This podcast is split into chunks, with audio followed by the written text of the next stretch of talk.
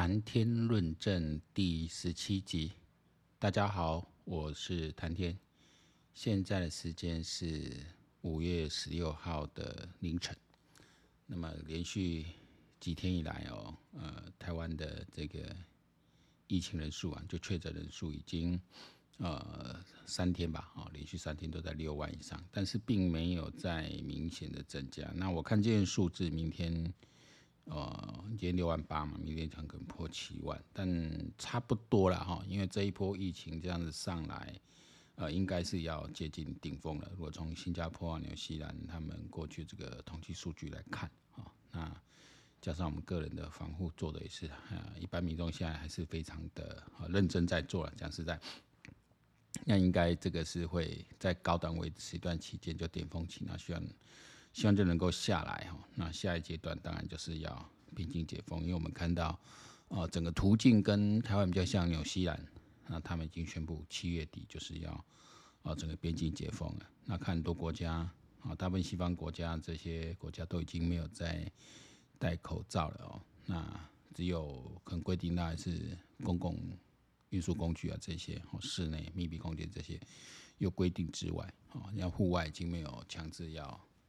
戴口罩，那也没有说不能办集会等等，就是已经往正常生活去走了。那这应该就是个大势之所趋了。那你对比中国现在的状况哦，我台湾人还是有一些人蛮奇怪，嗯嗯，就说那，哎，怎么会知道哦？欧美国家做就是对呢，对的呢？那也许中国这样做是对的啊，他们这样子能够压抑这个哈，抑制这个死亡人数的上升呢？啊？然后呢，呃，因为啊，有时候中国也不得已啦，因为他们这个国药科兴啊，就是效能比较差嘛，啊，又爱面子嘛，啊，不要进口国外的疫苗嘛，然后造成这个民众防护力不够，好，等等，呃，我们举简单的例子啦，哈，都跟这些人讲说，如果你相信中国这些数字，那其实上海的确诊人数比台湾还少很多哎。哦，它上海的人口跟台湾差不多，应该是多一些的哈。如果你要把上海在周边算，那周边的一些城市，比如昆山啊这些，再算进去，那当然就多多更多了哈。但是它确诊人数都没有台湾整个台湾的多啊，哦，那为什么不让大家正常生活，至少像台湾这样子嘛，大家正常的上班嘛？这里面牵涉到很多很多问题啊，因为各种说法都有。因为中国政府他不会出来跟你解释为什么他这样做成那样做。但是你说，我刚开始想说是城市治理能力不够，可是你看他能够出动那么多维稳人员哦，做大白，然后这问是你你你进行封锁这样的一个工作人数哦，你你没有几十万干得来吗？干不来。一个城市有这么多的这个人力的资源哦，可以可以应用，就公部门来可以用。那你就是做一个比较像台湾一开始在做这样的一个哈，重点式的去去去追踪嘛，哦，不要动不动全面封嘛，哦，那你你就是去居隔嘛，哦，把它隔离起来，哦，那你你过几天你就可以恢复正常生活，那跟你有密切关系的哦，再再去做隔离，这样就是中一种台湾在做就匡列，那个匡列的它需要人力成本是比较高了，但是你中国就有这么多人可以用嘛。你应该是可以在运用匡列这种的方式，然后也可以降低疫情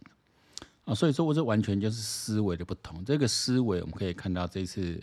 呃侯友宜在讲，你说侯友宜讲的不对吗？嗯，他说你就是把这个哈，就是他说快筛阳就当做确诊。好，柯文哲在讲啊，那你当做确诊就可以给药啦，就不要再说我快筛阳了，然后我再去排 PCR。排了 PCR，再等 PCR 出来，这可能就两三天的时间过去了。那事实上，你要再投药的话，可能是在呃刚开始有症状的时候投，就我就就筛选样品出来就投会比较有用。哦，这个是可以讨论的。哦，只是说因为陈时中是呃行政部门嘛，中央行政部门行政长官，而且他应该是事务官出身的，他的哦依法行政考量比较多。就是我这样做，哦，那会不会医疗法上问题？啊，医师未经诊断就把药给对方了，这个药如果吃出来会怎么样？好，那另外还有一点就是说，你的快筛有这个胃阳性问题，有十帕拉十五趴伪阳性，啊，直接施药给他，还有可能会造成一些医疗的呃不当的后果，哦，这是谁负？那这个我觉得，哦，你你叫我用依法行政的角度来看，我觉得这是可以，呃，去避免的。哦，假设你就快筛阳就快筛阳就视同确诊，那你就可以去领药，哦，那但是你必须签署一份文件说，哦，你自己是没有药过敏，因为现在我们在医院也是这样子啊，你是自己要去填那个单啊。那是要免去医院的责任嘛？哦，如果说因为药物过敏这样，是因为事情有告知你，你自己也是说没有，你不讲我怎么知道你有没有过敏？好，那你要自己讲，你自己要你自己承认的，那就那那那你就可以领药去用。那这是一种方式哦。那因为现在你的目标就是要控制中重症嘛，哈，所以呃，你可以呃再采用一个弹性做法，我就是可以讨论的。哦，我今天绝对不会说是侯友谊。柯文哲讲的话就一定错的，我一定听陈时中到底有没有这回事？这个不是用政治来看呢、啊，这是大大家把逻辑拿出来思考哦，来检验这个各种说法啊，未必可以改。那因为你蔡英文后来找几个哦院长啊、他们部长这样去谈，其实他也讲说要要根据简化程序，其实他是倾向这一块。那你医疗端你说为维护人权有这个伪阳性问题，这都是理由，但听起来不是那么的。呃，严重啊，就是说你和他可能造成，就是这个是一个比例原则，我不断在权量不同的策略，它产生的后果去权量得失嘛，这没有那么的严重，哦，没有那么严重，所以陈松这一块是不是可以去哦做一些思考的转变？但是你反过来讲，这么的小心，这么的不敢那么的一刀切，就是因为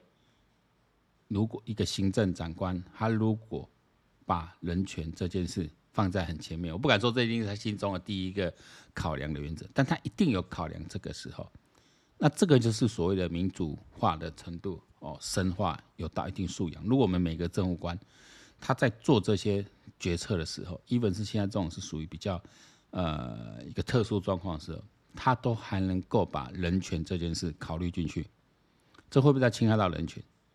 哦，侵害到人身自由的权利？这个会侵害到一个呃呃医疗呃的权利等等，他必须考虑这进去，这是有我觉得是人民之福啦哦。但是说你可以再去做一些更简化，那当然最好。但是如果他是为人权考量，我觉得这可以接受，就可以讨论。这个没有二元论就一定对或一定错。那因为新北市现在的确诊人数最高嘛，但侯友宜一定会挤嘛。哦，因为这这个一定会，因为我现在看民意对他还是很支持啊，反正陈时中会掉嘛，这一定的。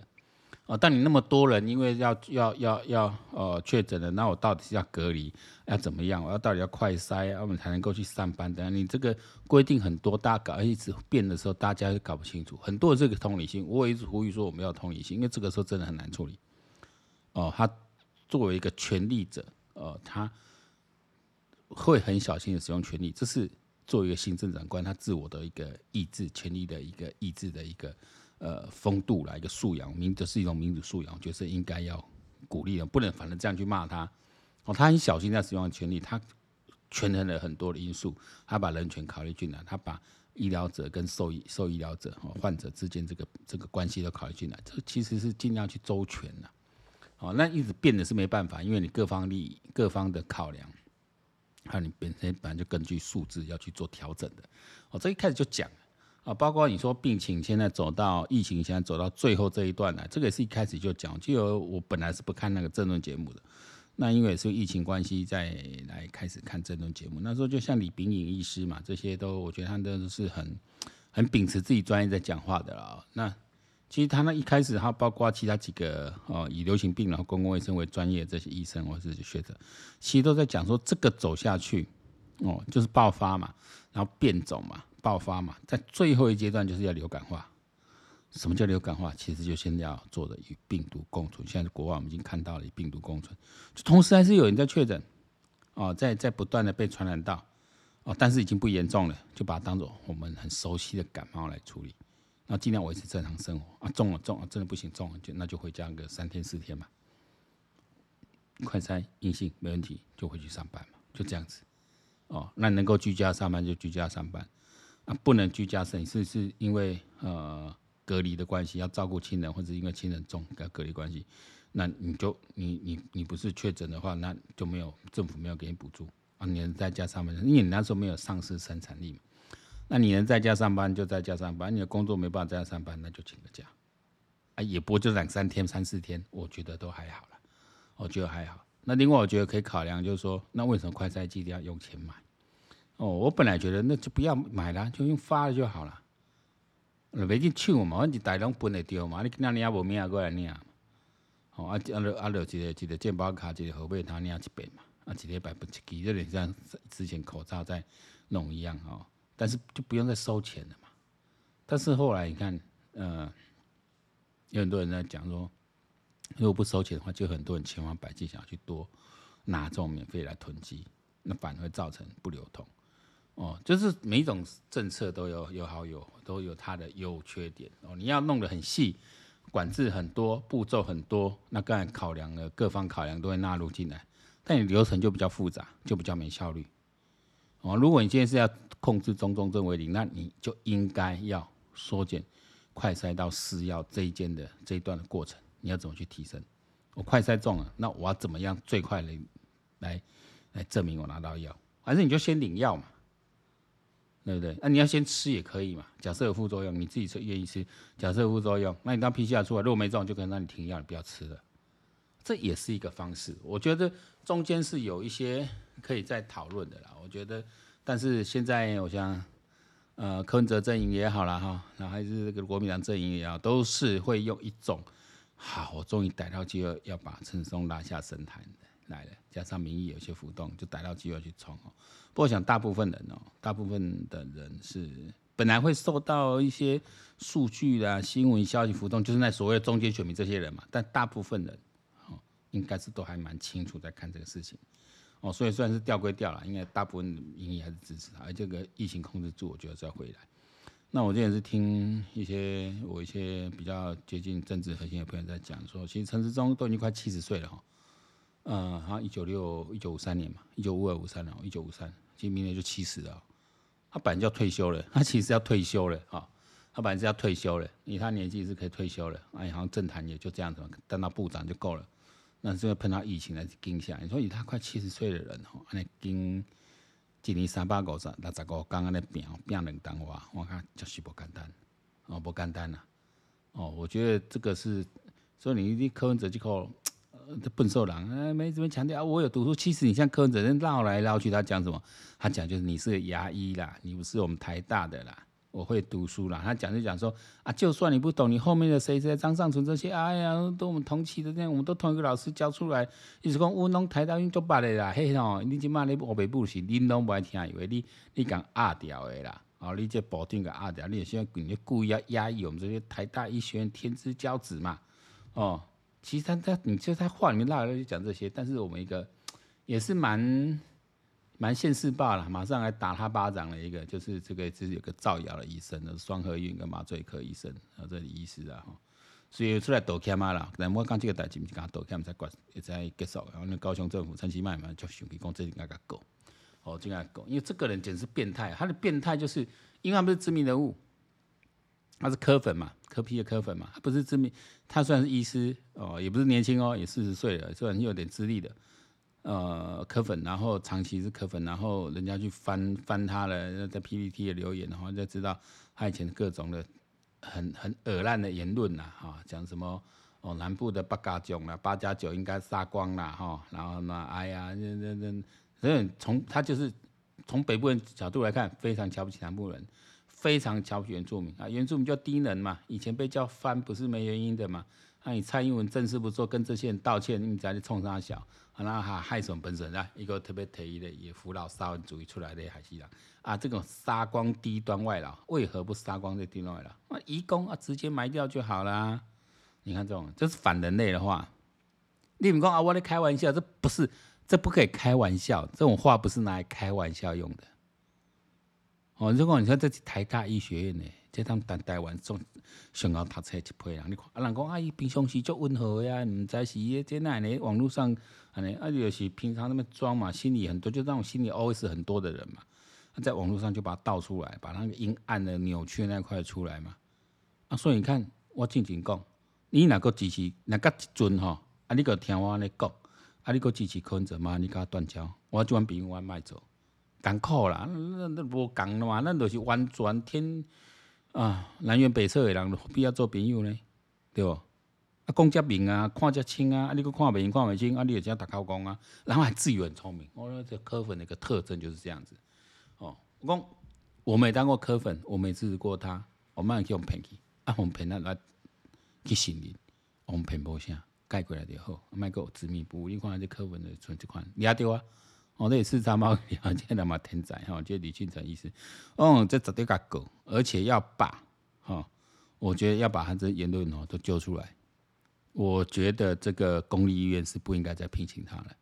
哦，不应该再聘请他。这么公绩大过来，该说再免职啊了。这个有问题嘛？不然你去看心理医师，你去看精神科医师，哦，你给我交出一份报告，你这个没问题的。不然这个人绝对有问题的，其实恐怖了。这你刚刚缺乏人文素养，这是一个一个人间失格了。所以说，会读书就是很了不起的，就是可以当领导者，这是两回事。哦，你要回到华视来讲，那华视我讲共轨哈，又又在报，还是在报，连七天。我问你，他连续可以出包出七天，啊，那全国这样的干掉华视，啊，那那监督各方压力上来，一闹来插小李，所以这这样也像，起码的新闻部在一线在控制这些谁啊？据说这个我今天看到那个啊，汪导演在在在讲这件事，他说其实在这个调查会是陈亚玲是有讲，就是某一位仇视华工的前员工在背后去操纵。啊，这很像，无聊掉，还有操纵一项，哦，有没有去清理这些？阿龙陈雅玲，你那陈奕迅来讲啊，这个光做他多，阿龙伯的做代志，就就趁这次机会下来，一点不可惜。可是你看上去还是那些所谓的老三台的人，那老三台人就是那些党国遗毒嘛，还是在用这些人，还是在用这些，很奇怪。你比如讲政府，你基本上就文化部长我讲。我讲啊，现在这我不能这可人哦，这民众这可我看了嘛，实在这刚是邱意莹嘛吼，那就上次就是这边哦，你你你你你你穿个拖鞋啊，怎么行啊？去用警察给你盘问啊？干嘛？哦，我我真的不觉得警察是不对哈，因为很少人会穿这种穿着来百货公司嘛，啊，你长得又富，看起来也不是像是一个读书人样子嘛，讲实在。啊，无无奈，拢我拢行来行去，拢毋爱去用警察抓。我只是人跟他，迄个陈，迄个迄个迄个陈建新，迄迄陈建新迄个事件，啊，让白小燕了了白杀害白小燕，全岛在追缉他的时候，我大概只有那一阵子会会被拦截，因为警察乱拦啊，那时候警力是误用啊，那这这另外一回事。我从来不会没有被走在路上被警察拦截，因为我看起来是规规矩矩的人嘛。啊，你这个是看起来就有问题的人嘛。啊，做大官个选了。做大官出问题嘛，就做呀。啊，你做保定以来，哦，啊，你拢用这个人去卡遐位。我说，我说哈，政治酬庸是民主政治一个非常自然正常现象。啊，本身要帮你抬轿，但哪些位置可以拿来抽佣，哪些不可以拿来抽佣，对不对？你国营事业董事长可不可以酬庸？可以啊。如果他本身又有那种事业经营基础，那可以啊。因为当属对东西有当属可以给监督嘛。你些公司还你要大规模，那你如果还在任用一些专业的经理人来当总经理，其实还好，还好啊。可是你现在媒体这个是在这个时代是非常重要的东西，而且特别像这种以前党国留下来的东西，你是要好好去整顿。那好好整顿，你找个你说陈雅莹这种啊，你就去当副总，你你要让你兼新闻部经主任，你就是要管新闻的人，你是个管理者，你要改革者。我跟你讲，穷尽一一人一。资历哈，你都不见得改革成功。那你还要当主播，还要当记者，还要做专题，出代志就两天我搞的采访，你个拢爱你吗？你又自己舍不得站在幕前嘛？那你要做幕后，那你觉得自己能力有那么好吗？哦，所以这个问题就是说，好像台湾就说啊，你看他啊，学而优则是管家，你好像在某一个专业、呃、做得够久，被承认了，那你就可以去当一个管理者。其实两件事情，管理者跟管理者。管理者就是一个工作而已，不见得是说，呃，特别在企业里，管理者其实他管理本身是一个专业，它是一个工作而已，不见得说管理者就是比任何人都厉害、都聪明的，他只是擅长在管理的那一块。啊，有人是擅长在各不各不同，比如生产制造专业啊、设计的专业啊、啊行销的专业啊，哦，那管理者是一个统合的，是一个跨，所以他是跨部门、跨领域的统合能力的，他是另外一门专业，他也是一个专业。哦，那不一定是你要在 A 专业、B 专业，哦，非管理专业很杰出你才当管理者，这就是一种谬误了。哦，把管理职务视作就不太在意所谓的管理科学、管理专业这一块啊。你只要杨左我老公姑姐的哈，很厉害的大联盟选手。就一定会是很好的大联盟教练吗？很好的大联盟教练就一定会是很好的球团经理吗？这完全是不同的角色。哦，你一定要对这个，当然这个本质的呃，这这个这个所谓的 domain knowledge，你一定要掌握领域知识，一定要有，但你不一定是要这个专业出身的。哦，我的这个这个这道理其实就简单的，就我讲，那教好这些人吼。嗯，民进党这个有那么苦赢家哈，我实在说，我一些朋友跟他们接触啊，我现在不说人家叫你是绿区什么，我我我什么一四五零，我绝对不是一四五零，一四五零哪养得起我？哦，我刚我刚这个麦克风的板瓦扣啊，我这个一四五零养不起我了，哦，但是我。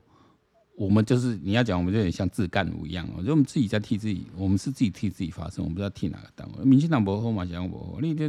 就就就比赛嘛，你这你这苦赢啊不？最讨厌就是这又是这种夫妻档，然后你上去，然后那边嗯该走我们走，我好像分到文化部都蛮烂的啦。我因为我自己工作话也跟文化部一直蛮接触，有人说啊郑丽君比较好，耶，我来看也是很烂的哦，我来看郑丽君。也很普通了，很烂了，而且他毕竟比较开麦啦啊，因为是算是比较年轻一点的，其实年纪比我大了，比较年轻一点的，呃，年轻一点的这个政务官嘛，哈啊，又是女性政务官哈，然后这个面貌也是端正这样子嘛，啊，那那就比较多的媒体焦点。啊，不，你讲一奏相，因为因为我的工作很多是文化部管辖，我接触很多说不不奏相，就带个话题啊，但其实没有说什么，但他至少任内有一个。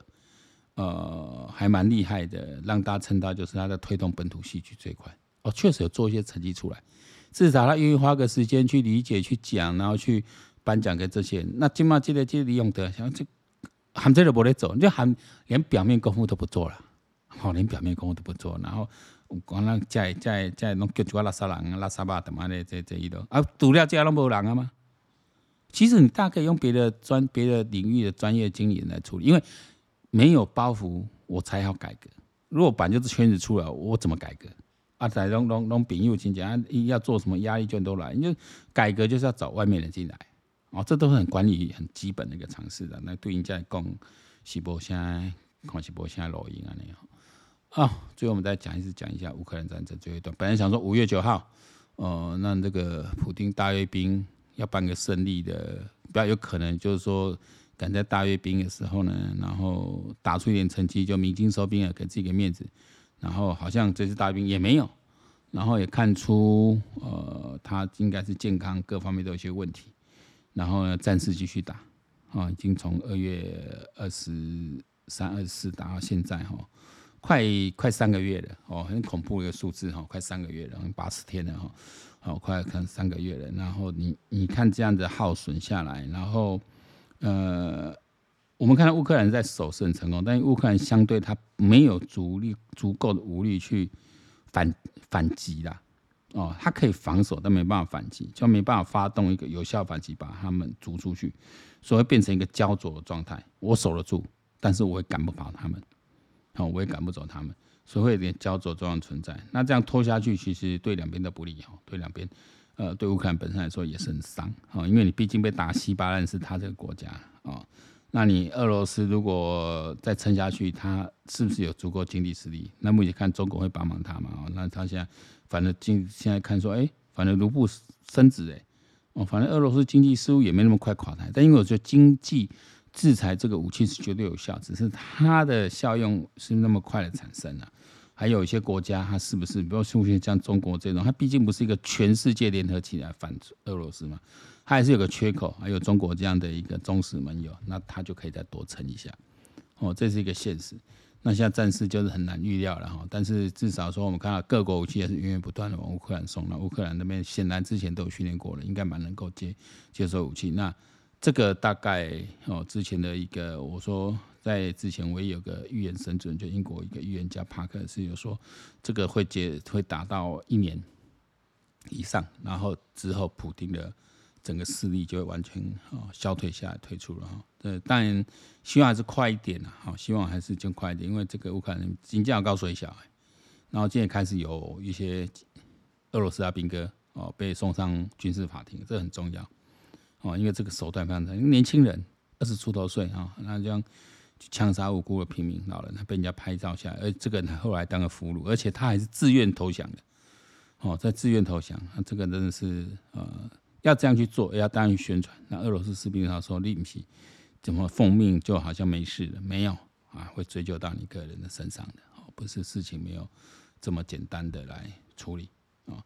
好，那我想今天的谈天论政哈，就先到这边。那我们呃，时间已经呃走到五月中了哈，那我们希望赶快啊，大概两个礼拜内，台湾是不是就能够迈过这个高峰哦，逃鬼新的鬼哦？因为我身边的很多都在确诊的。包括我一个小办公室，我这个三人小办公室，我一个小朋友也是有确诊的，所以我这两天也是一直觉得，呃，因为如果他确诊，我很难不确诊。然后我我办公室门口的离我最近的位置也确诊了，哦我们同事陆陆续续都中枪倒下，哦，那我这希望啊，哈，这好像不没有来个几百万人，没有个大数量这样子来。